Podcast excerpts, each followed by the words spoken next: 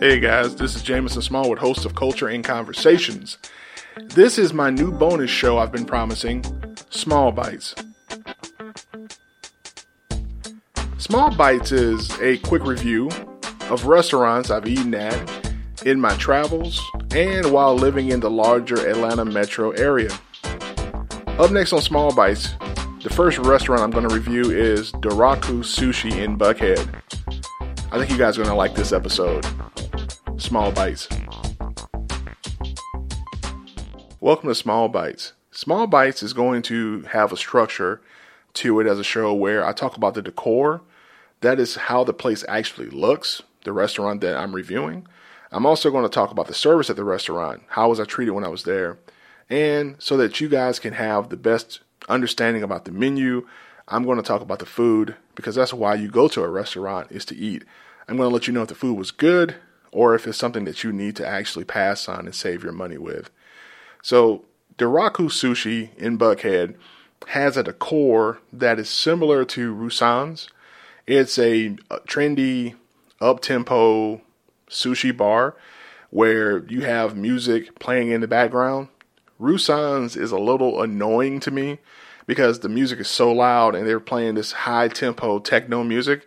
But at Doraku, you don't get that even though they do play music in the background and they do play some some different techno tunes at times, it was very much mellow and a part of the background noise, which it didn't stand out above it. It didn't try to create this crazy energy in the restaurant like Rusan's does. Also, the it is a bar, so you have a full bar there with your classic spirits. But in terms of the dining experience and the and the concept of being a sushi bar, they have this great assortment of sake. And you can, you know, obviously take advantage of that if you're so inclined to try sake, which I would encourage you to try some sake if you're going to go to a sushi restaurant. As for the service, the hostesses were great. Um, got great treatment from them. Also, the bar was attended by the bartender, and she did a wonderful job. She was a little distracted, but I think that was because of the end of the night when we were there, and she was just doing her work trying to get ready to go home. So there was a little bit of that going on. So she wasn't really focused in on us because we were taking our time anyway, you know, kind of chatting and catching up a bit. And she could kind of get that vibe. So once we were ready to order, she gave us her full attention and she really did a good job of getting uh, us the food and helping us kind of figure out the menu a little bit. Also, uh, she did a good job with helping me with the sake menu you know, I drink sake, but you know, sake can be a little intimidating because it's not an everyday spirit that you come across when you go out to a bar. So she explained to me their menu. The one thing I will say about Doraku is that they have a little bit of a interesting sake menu where they have a portion that they kind of want you to buy if you're going to buy sake. So you can't just kind of get a sip of of sake if that makes sense. You have to buy the whole thing that they open up. So be aware of that. There's actually uh, two different menus. One that has more of an individual portion, and there's one where you get a larger portion of sake. So if you um, go there, make sure that you make a, pay attention to that when you get ready to order the sake. But other than that, there was nothing weird about the menu at all in terms of the or in the service. So I'm glad that the the bartender explained that because it helped me make sense of what I wanted to drink for the night. I didn't want to drink that much sake, even though sake's cool, right? I actually had cold sake. So typically you got warm sake, which is, has a whole different palate flavor to it. And then you've got cold sake, which also plays with your palate different. So uh, I enjoyed the cold sake. It had some fruit notes in it. Don't remember the exact name of the sake, but I would have butchered it anyway if I did.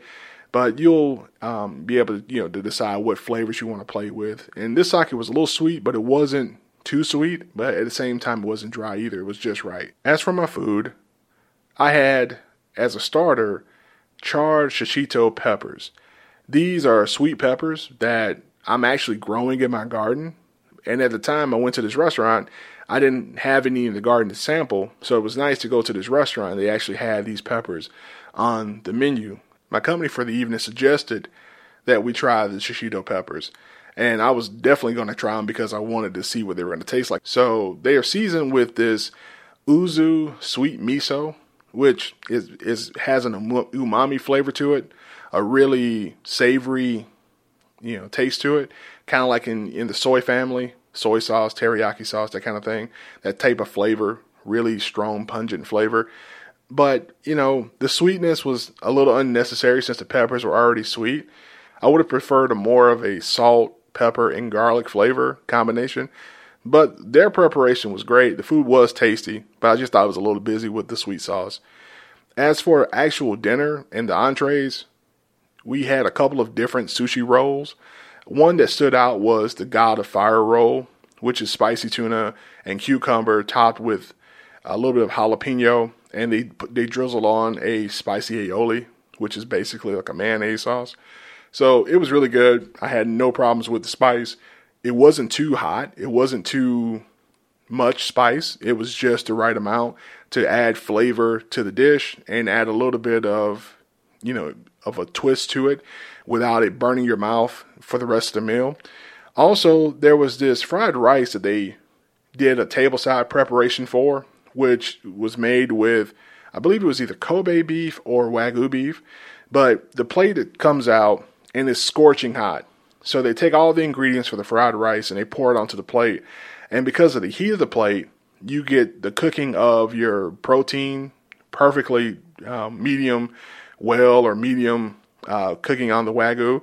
And then they mix it all together at the table while you eat, and you get the sizzling of the fried rice. And they actually bring you a couple of different sauces to pour over it so that you can mix it up. And it's really, it's really clever. I thought it was almost, I think of it almost as like a, a personalized hibachi. You know, they bring you that hot plate.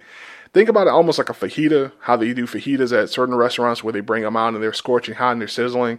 Think about your think about it in that exact same you know concept there. As for dessert, I can't tell you about dessert because I didn't order any dessert, but they have some different options that you can try on the menu. So, as for an overall rating, well, I'm going to use a scale of one to five bites. If you get one bite, you sucked. If you get five bites, that's the best it gets. You can't do any better by me. And if you get half a bite, I'm going to call that a nibble. So, Doraku Sushi in Buckhead, I'm going to give it four bites. The decor was awesome. I thought that the, the service was good. And the overall food was, you know, I couldn't complain. Uh, none of, nothing was cooked bad. Uh, the sushi was fresh. The sushi was tasty. I liked the presentation. I liked the fresh use of jalapenos on some of the rolls. I thought that was clever. And I also enjoyed the fact that when I left, the company I had for the evening reported that they enjoyed the dinner as well and thought it was a cool spot. So all of that factors in to my rating of Doraku Sushi in Buckhead. So if you're ever in the Atlanta metro area and you're looking for a sushi restaurant that's a little bit different and out the way, that's not quite as common as Rusan's, I would encourage you to check out Doraku Sushi in Buckhead. We made it through the first episode of Small Bites. If you want to stay in touch with the show and let us know what you're thinking, please do so on Facebook at Culture and Conversations. If you're on Instagram, Culture and Conversations is the handle. And if you want to send an old fashioned email, culture and conversations at gmail.com. Thank you guys once again. Thank you guys for your, your support. And remember, life is best handled in small bites. Don't bite off more than you can chew.